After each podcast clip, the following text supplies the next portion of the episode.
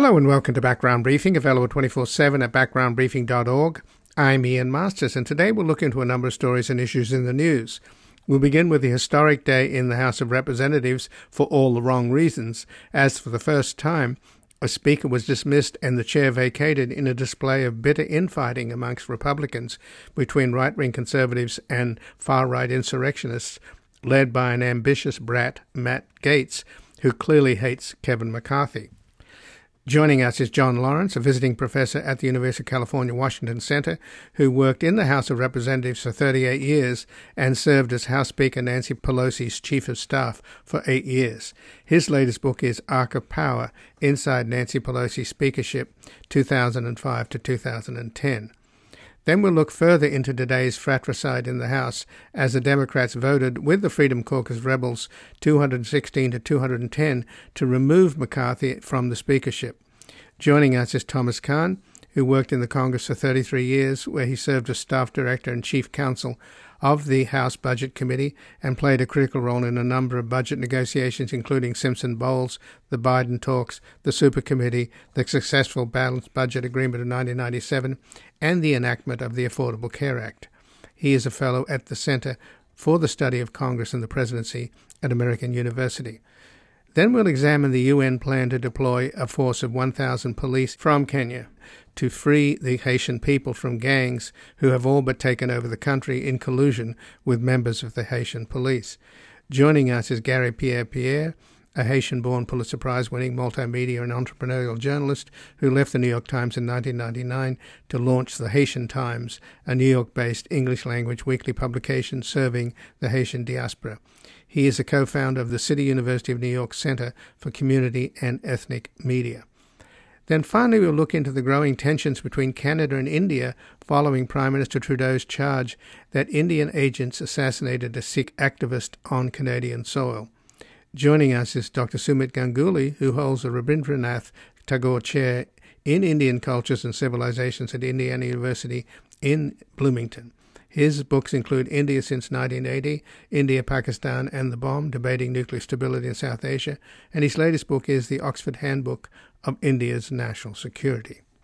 And before we begin, I'd like to thank our sustaining listeners whose tax-deductible monthly donations, large and small, at backgroundbriefing.org slash donate or at our foundation, publictruthmedia.org, enable us to provide a daily briefing on the major stories in the news, free from commercials, corporate underwriting, paywalls, and constant fundraising. As Trump and his MAGA followers weaponize lies in their war against truth itself, we're in a fight between crazy America and normal America. In order to overcome deliberate distraction and distortion, Background Briefing seeks out facts and information to awaken the silent majority in the hope of restoring a reality based community before fascism trumps democracy and facts become completely irrelevant. And joining us now, John Lawrence, who's a visiting professor at the University of California, Washington Center, who worked in the House of Representatives for 38 years and served as House Speaker Nancy Pelosi's Chief of Staff for eight years. His latest book is Arc of Power Inside Nancy Pelosi's Speakership, 2005 to 2010. Welcome to Background Briefing, John Lawrence. Thank you, Ian. It's good to be with you. Well, thanks for joining us, John. And for a veteran of the House, uh, watching what happened today must have been both sad and embarrassing in a way. I mean, you work for Nancy Pelosi. She had a pretty thin majority in the last go round, like McCarthy has, yet she got an awful lot accomplished. I noticed uh, she wasn't there today. What, what was that about? I think that she was uh, back in California for uh, Senator Feinstein's funeral. Was my understanding, and that's the reason for her uh, for her absence. Uh, as you know, she uh, had urged that all Democrats follow the lead of the new Democratic leader, uh, Hakeem Jeffries. He did send out a letter earlier today urging all Democrats to vote in in opposition to uh, I, am sorry, in favor of vacating the chair, and that's what every Democrat did. So I think she knew that her absence would not affect the outcome today. And the final vote uh, was 216 to 210. Yes. So, my understanding, though, one of the main reasons why the Democrats did not support McCarthy was what he said on Sunday on the CBS show Face the Nation, where he just lied to Margaret Brennan by saying that it was the Democrats who took the country to the brink of uh, of shutting down the government, and and Margaret Brennan laughed at his into his face and said, "No, it was the, the Democrats who voted to keep the government open." I mean, why did McCarthy make such a ball-faced lie? Has he been spending too much time with Donald Trump? Well, you've certainly seen that that Speaker uh, McCarthy has been very obedient to uh, former President Trump. Uh, he initially, on January the sixth, had been very condemnatory of uh, the rioters who were endangering uh, his fellow uh, his fellow members of Congress. and and the vice president, and then after a lecture from President Trump, he turned around and and has followed Trump uh, almost without exception. Uh, last week, of course, he uh, defied President Trump, who wanted to shut down the government, and uh, he reached an agreement with Democrats on a continuing resolution. I think that was the the last straw. Uh, for the far right wing uh, members of, of his own caucus. But you know, Ian, it's important to remember that number one, Democrats had no obligation to support Kevin McCarthy. They opposed him in January. They had their own candidate for Speaker. And uh, Speaker McCarthy repeatedly lied to the Democrats. He said that he would have uh, a uh, he changed House rules, uh, for example, to give 72 hours to review legislation. He he violated that. He reached an agreement in May on the debt ceiling. He violated that.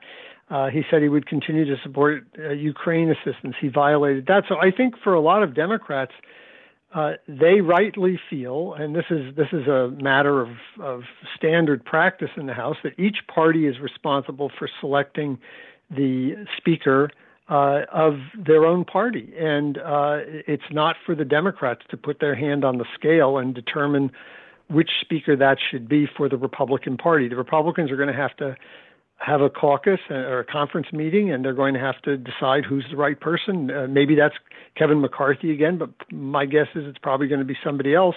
But you know, here's the problem: whoever it is, they're going to face the exact same set of problems that Kevin McCarthy is. Uh, they're going to have to sign a pledge of obedience to the far right, whose votes they need to pass legislation in the House. But then they're going to have to turn around and make deals with the Democrats in the Senate and with President Biden. So whoever it is, it's just like Paul Ryan replacing John Boehner. You can't run away from reality. And the reality is in divided government, you have to compromise. And the group that is responsible and solely responsible for McCarthy's being thrown out as Speaker is a group that never wants to compromise. When you, when you say that McCarthy lied to the Democrats, most of our audience probably think, well, politicians lie. But it's my understanding that the level that you're talking about, where deals are made, and the level that you worked at as the chief of staff for Nancy Pelosi, your word is your bond, right? Oh, absolutely, absolutely, yeah, yeah, absolutely. I mean, I realize everybody says politicians lie and I understand what that they, they mean that politicians don't do what they say they're going to do in campaigns. Well, of course, it's different what you say in a campaign and what you do when you're in office because in a campaign you don't have to check it with anybody else. But yes, no, you're absolutely right. In in a in a negotiation uh, with your peers, uh, there's a handshake as there was in uh, in May on the debt ceiling numbers. To then come in a few weeks later and say, oh, no, we're going to have to have a 20% cut beyond those numbers or the Republicans will not sign off on a, on a continuing resolution. That's the kind of affront that uh, is very difficult to recover from. Uh, why would Democrats make any deal to keep Speaker McCarthy in office so that he can do exactly the same thing again, and that is sell them out in order to try to accommodate this uh, extreme faction in his own caucus. They have to have a meeting with themselves. Democrats cannot negotiate who the Republicans should have as Speaker. Uh, as you mentioned, and it's very important for people to keep in mind, this is not an issue that it's a narrow margin. Nancy Pelosi had a margin of four votes, and she passed some of the most significant legislation in the last 25 years. It's a problem that Republicans are a party that is a, that is at war with itself and has a significant faction that is not troubled by the notion of congressional failure or government failure. In fact, they welcome it because they disdain government and they have no legislative agenda for the American people. And, and that's a problem Democrats cannot solve for them. And Matt Gaetz, of course, is leading the ousting of McCarthy in uh, one of his speeches today. He basically said McCarthy's lied to him, lied to him, and lied to the Freedom Caucus, and he listed the number of times. So, yeah, it's probably I, true. Yeah, that's, that's probably true. I mean, he's lied to Democrats. I don't know why they wouldn't think he lied to Republicans as well. And you know, I just think this is these are the kinds of problems that uh, that uh, you know the, the Republicans again have to sit down and have a conversation with themselves. They cannot go to Democrats, hell, expect Democrats to elect a Republican speaker. Uh, and then uh, know that, that that same person has misrepresented to them and intends to cut them out of, of the negotiations. It's it's an impossible situation. It has never occurred in American history where one party has come to rescue the other party's speaker. Uh, and of course, it's never happened before in American history that the, the chair of the House has been has been uh, vacated. It's it's un, we're in uncharted waters but the captain of the ship is the Republican Party. The Democrats are the minority. There's nothing the Democrats can do here. This is up to the Republicans to figure out how they're going to run their own shop. So presumably there'll be a speaker pro tem in the short term, right? And then there'll be another election. No, there's no provision in the House rules for a speaker pro tem. Uh, so uh, the we don't know exactly what happens right now because uh, at the beginning of a Congress, when as when Speaker McCarthy was elected, uh, it, the, there can be no business until there's a speaker elected. But there's now ongoing business of the House, and the chair has been vacated. Uh, so I don't know whether or not somebody. I, I don't really know. I mean, usually what happens in this situation is until there is a speaker, uh, there is a um, until there is a speaker, the clerk of the House is the is the presiding officer, but you can't conduct any business until there is a speaker. So there's not going to be any business in the House until there's a speaker. There is no vice speaker. The speaker must be elected by the House of Representatives, and at this point, that chair is vacant. So what's in this envelope that McCarthy's leaving behind? Do you know? It's apparently the name of somebody, and what will they be doing? I, that I don't uh, that that I don't know, but uh, it it probably translates to good luck. Uh huh. Whoever it is, but he, but yeah. it's not inconceivable that McCarthy could be reelected, right? I mean, at this point, it's pretty hard to see why why any of these people who voted against him today, right, uh, would then turn around and say, having gone through all of that, uh, I want you to be the speaker again. I mean, they no. they've made some pretty strong statements against him. So I think his chances of of coming back are, are, are quite slim. Certainly, no Democrat's going to vote for him. So I, I tend to think that's that's not a very likely likely scenario. But who that is, I, I the only thing I can guarantee you is this: there's a lot of a lot of people doing some very quick phone calls in the Republican conference right now to try to figure out what votes they can line up. And the person who would get the most votes is Hakeem Jeffries, right? Which. Well, if the vote were held today, but you, the yeah. rules of the House are that you must get a majority of those voting. So I, right. uh, unless uh, you know, it would, couldn't be, it wouldn't be unheard of. Uh, mm. Willie Brown in the state legislature in California got elected speaker by a Republican legislature, uh, but in the House of Representatives, it's a little harder for me to sure. see that that actually taking place. Right. So, how long is the United States government? I mean, we just we've just dodged a bullet of having the government shut down, but now we're going to have the the House shut down, right? I mean, in effect. Yes, the House cannot conduct business without a speaker. And how long is this going to take? Do we know? Nope. Nope. I mean, it took 15, I, I, 15 rounds of votes yeah. to get McCarthy in there in the first yeah. place, right? Yeah, I really don't know. But here's, you know, the problem is that whoever it is, whoever gets to get puts together 218 Republican votes is probably making the same kind of promises that Kevin McCarthy made in January and then could not keep as a matter of governing. I mean, that person cannot promise that they're not going to cut deals with the Democrats, can't promise that they're going to refuse to pass legislation that uh, unless the Democrats make 100% concessions to them. That's what these people want. That's what Matt Gaetz wants. He wants no negotiations. Well, that's interesting, but that's not the world we live in. That's not the nature of the, of the congressional process. So no one can tell you how long this is going to go on. And, and, you know, for all I know, somebody will try to institute an interim speaker, but the rules of the House do not allow for an interim speaker that I'm aware of. I, I believe they have to have a separate vote now, and who knows when that takes place. I think we're, you know, we're in abeyance here until we until we get some better sense of where the Republican conference wants to go. Right, but who would want the job then? I mean, given uh, well, if what, you remember when John Boehner was when John Boehner was forced out as Speaker, Paul Ryan did not want the job for exactly this reason and was forced into it anyway, and of course was not very successful as Speaker uh, for exactly the reasons you're talking about, and that was with a Republican president. So, uh, so yeah, I mean, I think that uh, you know you're, you've put your finger on the problem. It is going to be very hard. I guarantee you, ambition will win out, and somebody will take the job. But whether they could be very successful or not, I think is another matter altogether. And John, we're just learning now that the House clerk has announced that Representative Patrick McHenry is now the acting speaker. And this, is, of course, is following McCarthy having handpicked McHenry for the role when he was elected speaker in January, apparently. So there will be an acting speaker. So, given that the Freedom Caucus, uh, most of whom voted, uh, I think there was like 21 voted to shut down the government, and this time around, enough of them voted to get rid of McCarthy. And what I find extraordinary about that vote to keep the government open, it was all predicated upon taking money out for funds for Ukraine. And that was their number one priority.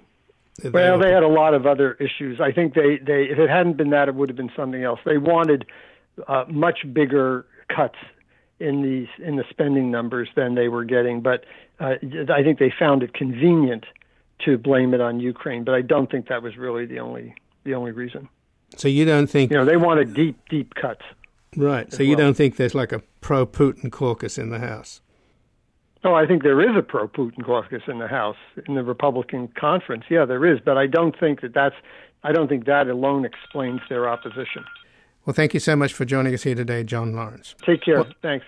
And again, I've been speaking with John Lawrence, who's a visiting professor at the University of California, Washington Center, who worked in the House of Representatives for 38 years and served as House Speaker Nancy Pelosi's chief of staff for eight years.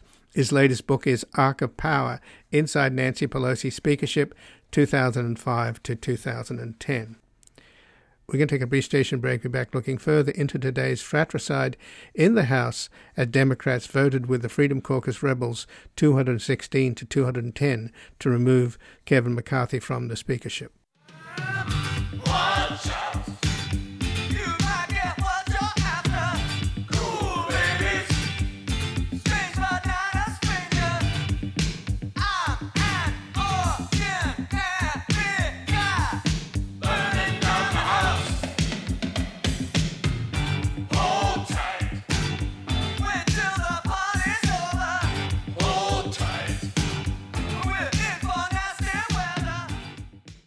Welcome back. I'm Ian Masters, and this is Background Briefing, available 24 7 at backgroundbriefing.org. And joining us now is Thomas Kahn, who has worked in Congress for 33 years, where he served as a staff director and chief counsel on the House Budget Committee and played a critical role in a number of budget negotiations, including Simpson Bowles, the Biden talks, the Super Committee, the successful Balanced Budget Agreement of 1997, and the enactment of the Affordable Care Act. And he's a fellow at the Center for the Study of Congress and the Presidency at American University. Welcome to Background Briefing, Thomas Kahn. Thank you. It's it's always great to be back with you, Ian. Well, thanks for joining us, uh, Tom. And just reading your bio, I mean, you worked on stuff that got done and that was important. Yes. Uh, affordable health care for the American people compared to, I mean, the defense of McCarthy today from his allies, which are, of course, the majority of the Republican conference. Um, because he's being, uh, you know, unseated, uh, which it looks like, by a very small minority. But when they talk about his great accomplishments, it's just like you've got to be kidding, you know. Yeah. So I see a contrast between when you were working in the in the House and what's going on with the McCarthy era is night and day. You know, you guys were trying to make things happen and make the country better. This Republican House is all about tearing each other apart and tearing the country down. Well, I, I think you nailed it. Um, uh, what we're seeing right now is to quote um, uh, Democratic leader Hakeem Jeffries is we're watching a House Republican civil war, and we're watching the extreme MAGA Republicans take control of the House from the far right MAGA Republicans. And you know, to your point about really not accomplishing anything, um, these people who are in charge, they don't really believe in the fundamentals of governing. For example, they don't believe in compromise. Compromise is, is a core which goes all the way back to the founding of the nation. Um, they are, many of them, they're happy to see government fail because they don't believe in the basic services government provides, even funding the FBI, even funding our troops. Um, so it, it's really a sad day for the House of Representatives, uh, and it's an embarrassment. And once again, they are showing that they're incapable of governing, uh, and their attempts to govern are really tearing themselves apart. So um, McCarthy's allies tried to vote to block Matt Gaetz' right. efforts, and the vote yes. was 208 to 218 against blocking the efforts to oust McCarthy. And the right. Democrats provided most of the votes, and there were 11 Republicans along with the Democrats making up the 218 to 208. And that's pretty much the way it is. And my understanding is that what really upset the Democrats and why they don't want to help McCarthy out, and they basically saying this is a Republican thing, you guys handle it. You you know it's your problem. You made it made it a problem. You have to solve it. But my understanding is that what really really irritated uh, the Democratic caucus was McCarthy's appearance on CBS uh, Face the Nation on Sunday, where he blamed the Democrats for the country going to the brink of shutting down the government when, and in fact, the, the moderator, Margaret Brennan, just laughed at him in his face because it was an absurd statement. It was, after all, the Democrats, she pointed out, who provided the votes in order to stop the shutdown of the government. So, why does McCarthy lie in that kind of way? Has he been infected by his association with Trump? I mean, that clearly is what crossed the Rubicon for a lot of Democrats. That that ball faced gratuitous lie. Well, you know, McCarthy McCarthy thinks only about what's going to get him through the next few hours and maybe through the next day. Uh, he doesn't really even seem to have any grand plan or strategic plan or goals in terms of principles. I mean, his principle, it appears to be, is to be in office, get in office, and stay in office. And he has done anything and everything he can to just get through the next day. You know, th- after all, this is somebody who, let's go back to January 6th and days after that, and he was uh, on a tape recording saying that what Trump was doing was outrageous and Trump had to go. He then, uh, a few days later, he went down to to Mar-a-Lago to uh, to uh, genuflect um, at the altar of of uh, Donald Trump. He then denied making these comments about Trump having to go and having to resign until the recordings came out. He discredited the January 6th um, uh, committee uh, committee investigation. He started an impeachment into uh, President Biden, but he doesn't know, and they don't know what impeachable offenses he's he's committed. They have no idea. Uh, they say they'll find it once they do their investigation. Um, and he broke a bipartisan spending deal um, right out of the gate. And so, you know, it's it's very sad. I mean, this this he has not shown leadership in any manner. Uh, and meanwhile, as I said before, the House Republicans are have shown they're just not capable of governing, and um, uh, and I'm afraid that we're going to just see a continuation of this stalemate. Um, and I, I'm sorry to say this, but I expect there are going to be more continuing resolutions and and probably more some shutdowns and and we're just going to continue like this because whether McCarthy eventually is able to hold on to his speakership or somebody else takes his position takes that slot uh, I think the problems will remain the same that they are so divided fighting against each other uh, between the extreme right and the far extreme right well but if yes. they take another vote it's pretty likely, isn't it, that that McCarthy would win most of the, the votes, right? So he could come back on the next once they unseat him. He can come back, can't he? He certainly could. I mean, that's certainly one one possibility. Um, on the other hand, it's hard to imagine how the five or ten or eleven Republicans who so far appear to be wanting to unseat him, it's hard to see how they are going to come around and eventually vote to elect him again. Um, it's certainly more than possible. Maybe he can cut, try to cut another deal with them. Although the the bitterness, if you watch the House floor, the debate, the bitterness and the anger um, being launched by one Republican against another. These are not Republicans against Democrats or vice versa. These are Republicans attacking each other in the most personal terms. So it, it, it's hard to imagine them coming back together. So they'll probably, but it could happen. But more likely, in my opinion, there'll be some other candidate. And um, how long will it take to get that person elected? You know, we watched a very sad uh, picture on the House floor back in January when it took 15 votes by the House of Representatives finally for Kevin McCarthy to get elected. Um, so will it take 15 more votes? Will it take more or take less? It's hard to know. What we can be sure of is more bitter internal fighting between the far right and the extreme far right. But it's unlikely that anybody from Matt Gaetz's camp, may, they may be nominated, but they'd never be voted on as a speaker, right? So that's right. Yeah, so it's going to be some kind of compromise candidate from yeah. within within the majority. That's correct, and it could be yeah. somebody. You know, I mean, there there there are certainly uh, there are no shortage, I'm sure, of House Republicans who who would like to become Speaker. Um, you know, the majority leader, Steve Scalise, potentially, although you know, I, I'm I'm sorry to say he has some health challenges.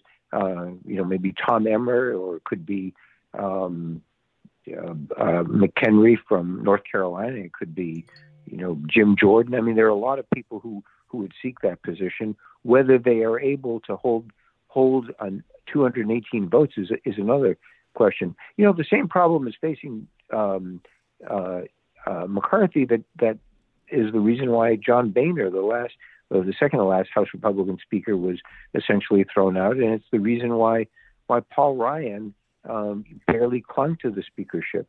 Um, you have a Republican Party that is so torn when under and fighting um, between the right and the far right, and uh, and so you essentially have stalemate. But of course, it's much worse in this case. But they have only a five-seat majority. But you know, it's an important thing to remember. A lot of people point to this five-seat majority and say, "Well, anybody would have problems governing the House with a five-seat majority." It shouldn't be forgotten that just a few months ago, Nancy Pelosi was Speaker of the House, and she had essentially a five seat majority, roughly, and she was able to pass landmark, landmark legislation over and over again. So it's not that number so much as the House Republicans. That's the problem. So this small group, uh, led by Matt Gaetz, but he's a part of the House yeah. Freedom Caucus, and all of the 11 that are voted against McCarthy are from that same caucus. And they managed to strip out aid to Ukraine out of the continuing resolution that finally kept yep. the government open, which the Democrats voted for, even though McCarthy said that they they weren't helpful, which is probably one of the reasons why the Democrats are so annoyed with him. I'm interested in trying to figure out why there is a pro Putin caucus in the House and to a less extent in the Senate with J.D. Vance and Rand Paul. Do you have any, any thoughts about that? Because uh, why is that the number one priority of these this minority to cut uh, aid for Ukraine? Why are they prepared to shut down the entire government just to help out Vladimir Putin? Well, boy, that's a great question, and I tell you, it's you put your finger on something that I find among the most offensive and disturbing um, aspects of, of where some of these far right House Republican policies go.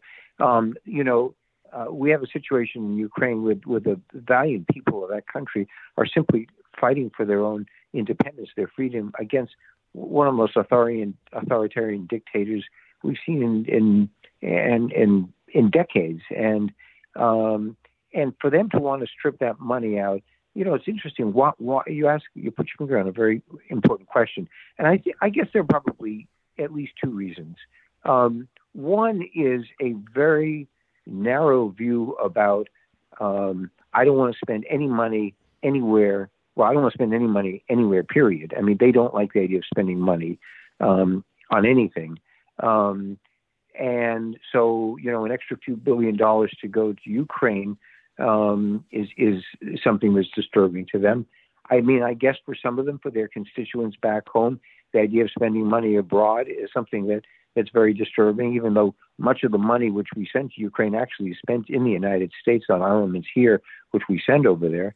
And then finally, I think that there are certain aspects of, of Vladimir Putin and his autocracy and his his uh, nationalist uh, Christian theology that I think appeals to certain elements of them. And I, I you know, and I can't. I'm not going to attribute that to any particular member of the House, but clearly, if you, you know, you read right wing literature, um, if you listen to Tucker Carlson, for example, you know, Putin is somebody that, that they find a um, a sympathetic character.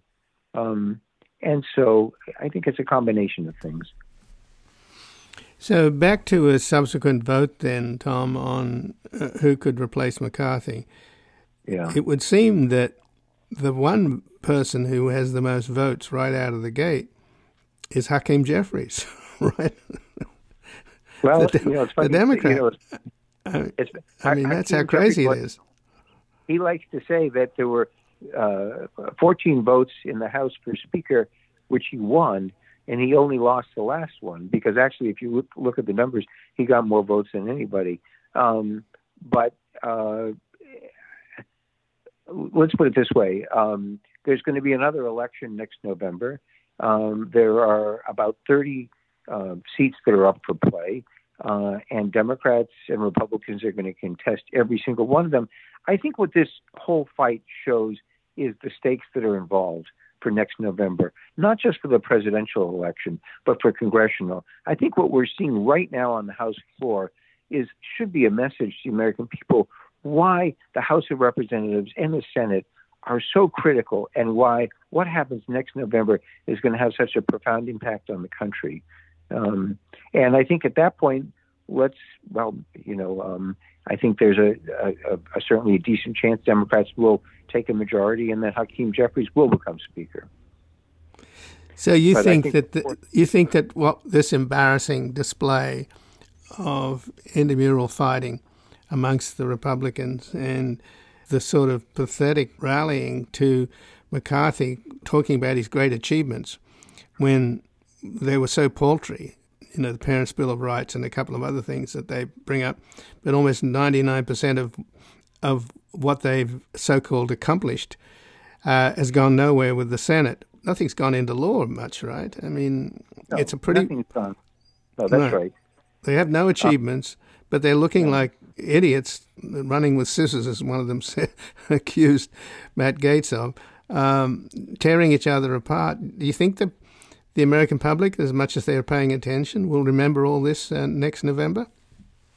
Well, you know, if I if I'm an optimist, I'll say yes. Um, I'm for better or for worse. The last, you know, in 2013, when the Republicans shut the government down, Democrats did not take the House in 2014. Um, I'd like to believe that the American people, if they want to see government working, you know, if they care about things like climate change, if they want to make sure the economy is is working and working for every American, if they believe in in protecting women's right to choice, um, that they're going to go out to the polls and they are going to vote for Democrats. Um, and I, I hope that what's the spectacle that's going on in the House floor and will will help to drive that, especially as they understand what the stakes are. Well, Thomas Kahn, I thank you very much for joining us here today. I appreciate it. Thank you. I enjoyed it as always. Take care. You too. It'll be interesting times as the Chinese curse goes. Indeed. And all the best. And again, I've been speaking with Thomas Kahn, who worked in the Congress for 33 years, where he served as a staff director and chief counsel for the House Budget Committee and played a critical role in a number of budget negotiations, including Simpson Bowles, the Biden talks, the Super Committee, the successful Balanced Budget Agreement of 1997, and the enactment of the Affordable Care Act. And he is a fellow at the Center for the Study of Congress and the Presidency at American University. We're going to take a brief station break and back examining the UN plan to deploy a force of 1,000 police from Kenya to free the Haitian people from gangs who have all but taken over the country. But where are the clowns?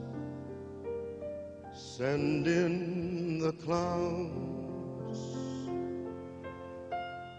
Just when I stopped opening doors finally finding the one that I wanted was yours.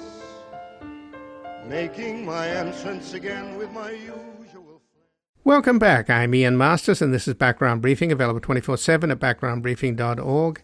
And joining us now is Garry Pierre Pierre, who is a Haitian born Pulitzer Prize winning multimedia and entrepreneurial journalist who left the New York Times in 1999 to launch the Haitian Times, a New York based English language weekly publication serving the Haitian diaspora.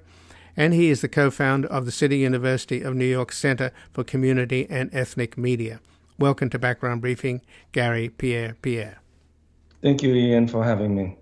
Well, thanks for joining us, Garry. And uh, the United Nations Security Council on Monday authorized a foreign security mission to Haiti, and this will largely be from Kenya, police and military from Kenya. So you've seen this movie before, haven't you? What's your attitude? And more importantly, Garry, what is the attitude of the Haitian people towards another foreign army arriving on their shores? This is my third rodeo, Ian, um, of, of this watching this this play out. Um, you know, the reason we were here was that the other two, frankly, didn't do its purported job, which was to stabilize Haiti and uh, get it back to the democratic process. And uh, what I'm saying that what I'm hoping this time is that you know the the United Nations learn from those previous debacles and and and and come away and bring something new to this mission and make this the last mission. Obviously, in Haiti right now, because of what I've just said, the mi- feelings are mixed. On the one hand, something needs to be done. Uh, people have been living under really hellish conditions for four years now, and they need uh, uh, some respite. They just cannot anymore.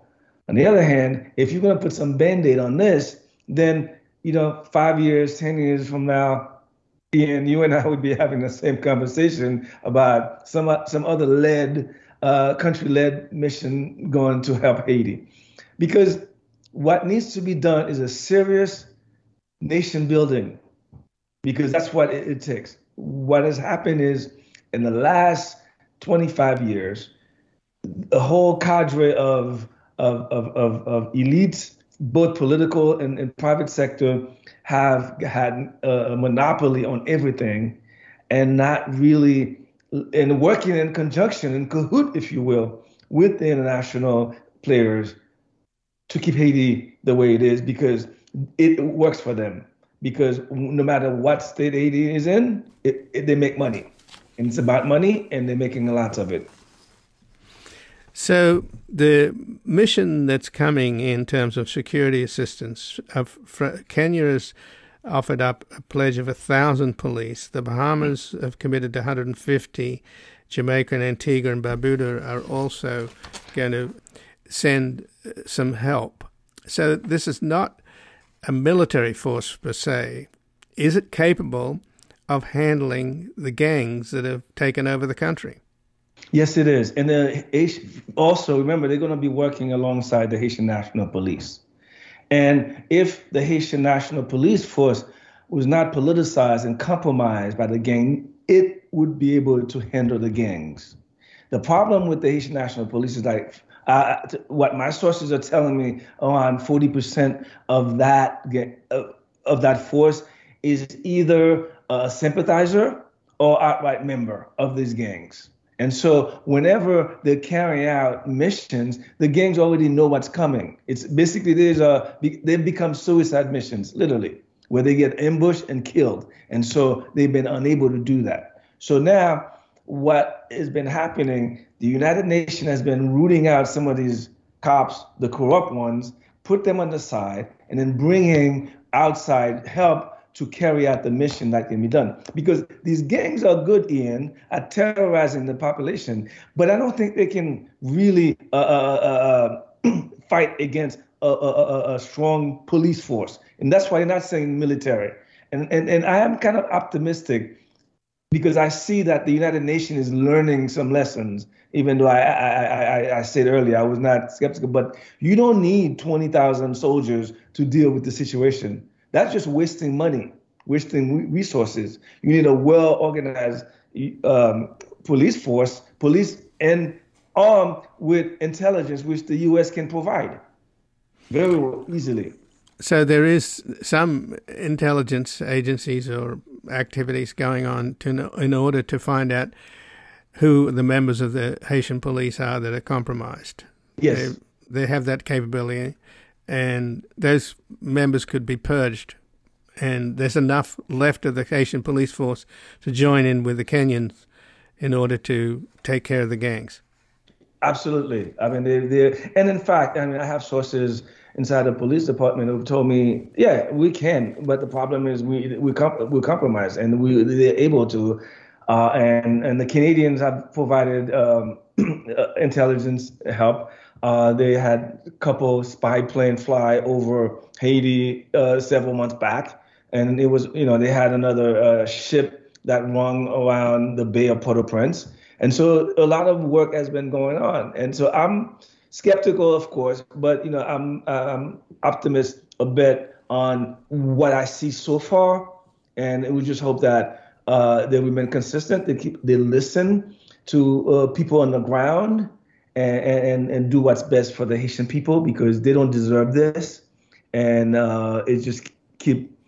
Uh, it, it, it's it's really hard for, for folks to carry out their daily lives uh, let alone you know plan for the future. But none of the police forces that are coming in from Kenya and the Bahamas, uh, Jamaica and Antigua and Barbuda are French speaking. Is that a problem? They're all English speaking. Uh, because remember, Ian, they're going to be working uh, alongside the Haitian National Police. And really, in that population, you need Creole. French is right. not going to help you. And when you're coming out these neighborhoods that are like the, you know, very uh, uh, inner city, what we describe in the U.S. as inner city. These are really people who, uh, unfortunately, didn't go to school. You learn French in school, but Creole is the native language that you instinctively speak as Haitian. And Creole, French is learned language, so you, they don't need French. And and but they'll be working with the Haitian counterpart uh, and to fix the linguistic uh, issue. So, forgive me for being speaking in a colonial way about the French and not recognizing that Creole is the real language. Oh but, no, no, no, no problem. I'm in. You know. right. So, but in in terms of the damage that's been done by these gangs, you can't escape though the responsibility, surely, of the government of Prime Minister Ariel Henry, which is hardly a legitimate government, right? And isn't well, that the problem that at the core even if you get rid of the gangs, you still got a corrupt and unrepresentative government. Well, the idea is so you get rid of the gang and you stabilize the country, and then then he is going to be accountable for holding elections. Oh, I, I hope that once you know whatever troop uh, the, the troops, I'm sorry, the the officers land and start their mission, that Ariel Henry uh, resigned from the from the post, and we have an interim prime minister with some legitimacy who was able to uh, organize the elections and then slowly get the country back to, to a path to democracy. But that has eluded the country, right? For some reason or other, the United States in particular doesn't seem to want to have a government in Haiti that is truly representative of the Haitian people. Because uh, whatever our interest in the United States' interest in Haiti is, it's it's it's not democratic.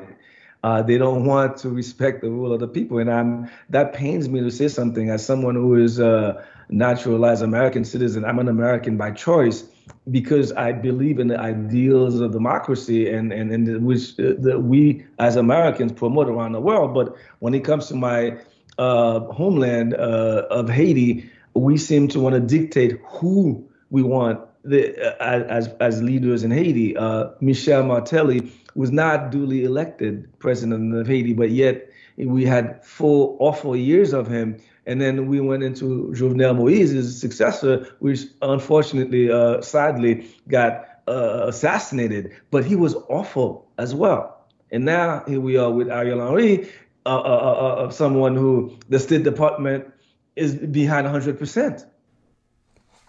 And that's why he's been able to stay in power because Brian Nichols, who is the undersecretary for Western Hemisphere, um, has made it clear that's his man in Haiti.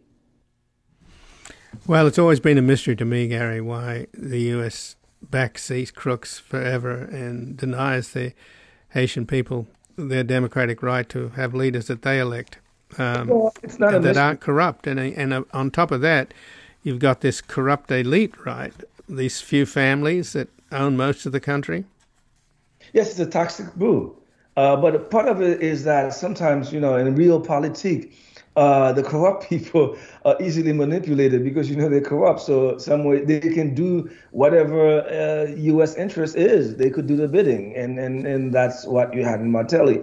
But again, I'm an optimist at heart. What has been happening, and I don't know how closely you've watched the developments. I'm sure you haven't been following them as closely as I have, but is that um, there's been a lot of real sanctions taking place uh, uh on on being imposed on these people, the the elite, both political and and and business class.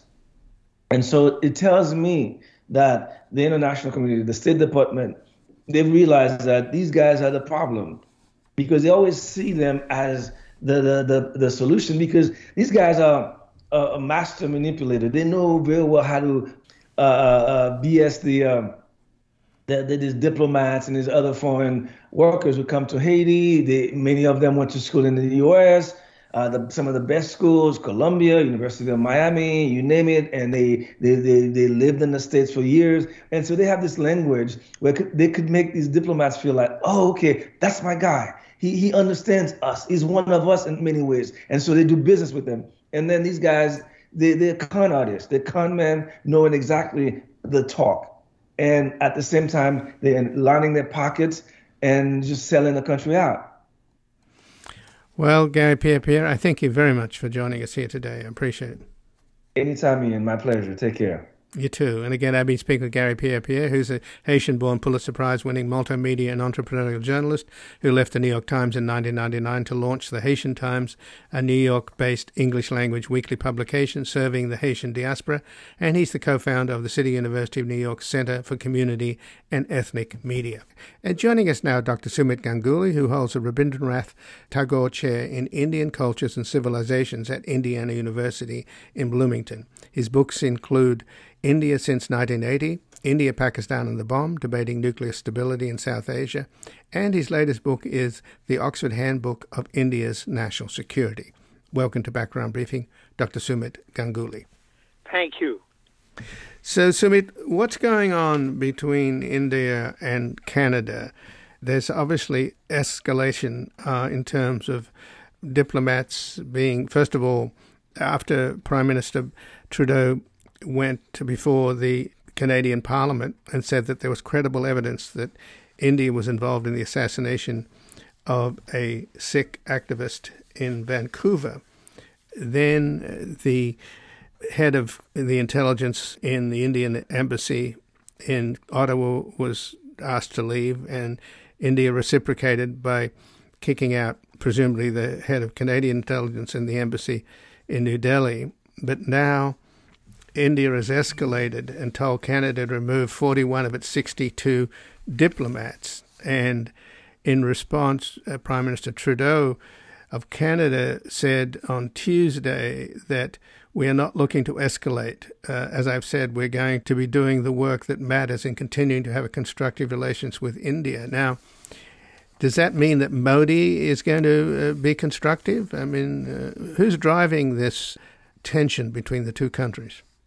I don't think Modi is going to uh, be particularly forthcoming at the moment uh, because I think first he wants to send a clear cut message uh, to Canada. Um, uh, indicating that his patience is at an end with uh, Sikh separatists causing, raising the issue of Sikh separatism with impunity in Canada. Second, there's a domestic audience. And domestically, his uh, defiance of Trudeau has played extremely well, including amongst members of the opposition who are opposed to Modi on a whole range of issues, but have closed ranks on this particular uh, question for the most part. In fact, some prominent uh, opposition leaders have come in support, uh, come out in support of Modi's uh, position on this issue. So, under these circumstances, I can't see Modi and his government uh, making nice to Canada anytime in the foreseeable future. So, what then is going on with Modi and the idea that you would assassinate a foreign national? He was a Canadian, after all, on Canadian soil and somehow think he could get away with it because, from my understanding, the intelligence that prompted Prime Minister Trudeau to go before the Parliament and say there was credible evidence comes from the Five Eyes arrangement, uh, which is probably from Signals Intelligence, and it's probably pretty solid. So, what is Modi doing, having the RAW, the CIA of India, operating in Canada with a hit squad? I don't quite know uh, because the evidence isn't there in the public domain that RAW necessarily carried out uh, this attack. It's uh, I'm speculating, but it's entirely possible that. Uh, uh, any number of criminal gangs uh, which uh, uh operate in Canada um, could have been encouraged or incentivized to carry out this killing. Uh, but this is mere speculation on my part, since there is no evidence in the public domain that clearly implicates RAW. We can make that as a reasonable inference, given that there are public reports that the Five Eyes provided uh, intelligence of potential RAW involvement. So that's, that is a possible inference. But we have no clear cut evidence. The Canadians haven't provided the evidence uh, that RAW was actually involved. They have asserted this.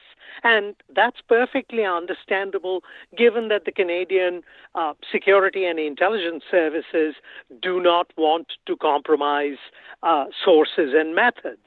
Uh, that's a legitimate concern on their part. But on the other hand, as someone who is informed about uh, uh, the developments that have taken place following Nijjar's uh, killing, um, it's all um, uh, all my information is based upon public sources, and nowhere in the public domain have I seen a shred of evidence that clearly implicates that Raw was involved. Nevertheless, it is possible to make that inference. Well, but what is clear is that Sikh independence is a very sore spot in India, right? And, you know, first of all, you had the Air India plane in the 1980s leaving Canada that was blown up. Before 9 11, that was the worst um, number of casualties uh, in terms of blowing up a civilian airliner. And then you had the siege for the Golden Temple in 1984. And in response to that, the Sikh bodyguards of Prime Minister Indira Gandhi assassinated her. So, is that what's driving the kind of nationalist support inside India, including with the Congress Party, the opposition party, in support of what Modi's doing? In, in, in considerable part, that's the case, because by the early 1990s, the Indian state had effectively broken the back of the Sikh insurgency. So within Punjab, where the insurgency arose in the first place, it really uh, had become a non issue. But uh, a small segment of the Sikh community, whether in London, whether in parts of the United States, whether in Vancouver or in Toronto, have kept alive this dream of a separate Sikh homeland. And they have collected money. Some of them have connections with the underworld. Um, uh, some of them are engaged in unsavory activities, including drug running into India. Um, uh, this does not mean to tar and feather the entire Sikh community worldwide, far from it. But a fringe group within that community still harbors this chimera of a Sikh homeland. And uh, the uh, government of India obviously uh, does not take kindly to it because it fears that this could again ignite an insurgency within India. And secondly, it has also played uh, this toughness towards, uh, say, uh, secessionists abroad, has also played well in terms of Indian electoral politics. So there, are, there is at one level a legitimate concern, at another level, purely sort of naked electoral politics that are also at work. But given that Modi is such a disaster in the minds of many, including myself, in terms of turning back Indian democracy, which has always been celebrated as the world's largest democracy, his authoritarian tendencies are being bolstered, are they not? I mean, the idea that this is making Modi more popular, I find very troubling. Um, it, it is uh, uh, uh, troubling, especially given the backdrop of democratic backsliding uh, in India. Uh, on the other hand, in fairness, there is something as an analyst I must underscore that while I do not support targeted killing, if indeed this was one, the jury remains out on that, and I'm not about to adjudicate uh, the matter uh, on this show. Uh, but the flip side of this is successive Canadian governments have been utterly tone deaf to India's concerns, and not just those raised by Modi. For decades, there has been the embers of Sikh secessionism that have continued to burn in Canada, and the Canadian governments have used the fig leaf of free speech to allow these individuals to operate freely, knowing that some of them are deeply involved in criminal activity in Canada. And they have done this in large part because of electoral concerns of their own. Trudeau's fragile coalition would collapse today if, if a left wing Sikh party, the New Democratic Party, were to withdraw from that coalition. And the the uh, the stonewalling of successive Canadian governments to the concerns that various governments long before Modi had raised with Canada is also an issue that we have to take into account. For example, the Sikhs who blew up the Emperor Kanishka, the Air India airliner, leaving Toronto in 1985, killing over 300 people. Not a single individual was incarcerated. Um, uh, uh, one person was, but then was uh, uh, was let go for some flimsy legal reason. Um, also, two uh, uh, baggage handlers in Narita Airport were killed because of bombs placed there by secessionists. There has been no prosecution of these individuals who can all be traced back to Canada. So it's not as if that it's uh, simply Modi's jingoism that's mm-hmm. driving all this. Uh, there's a certain duplicity and disingenuousness on the part of Trudeau's government and previous Canadian governments who have been completely oblivious to India's concerns because of their own electoral compulsions. I see. Well, Dr. Sumit Ganguly, I thank you very much for joining us here today. Thank you for this opportunity. And again, I've been speaking with Dr. Sumit Ganguly, who holds the Rabindranath Tagore Chair in Indian Cultures and Civilizations at Indiana University in Bloomington. His books include India since 1980, India, Pakistan and the Bomb, Debating Nuclear Stability in South Asia, and his latest book is The Oxford Handbook of India's National Security.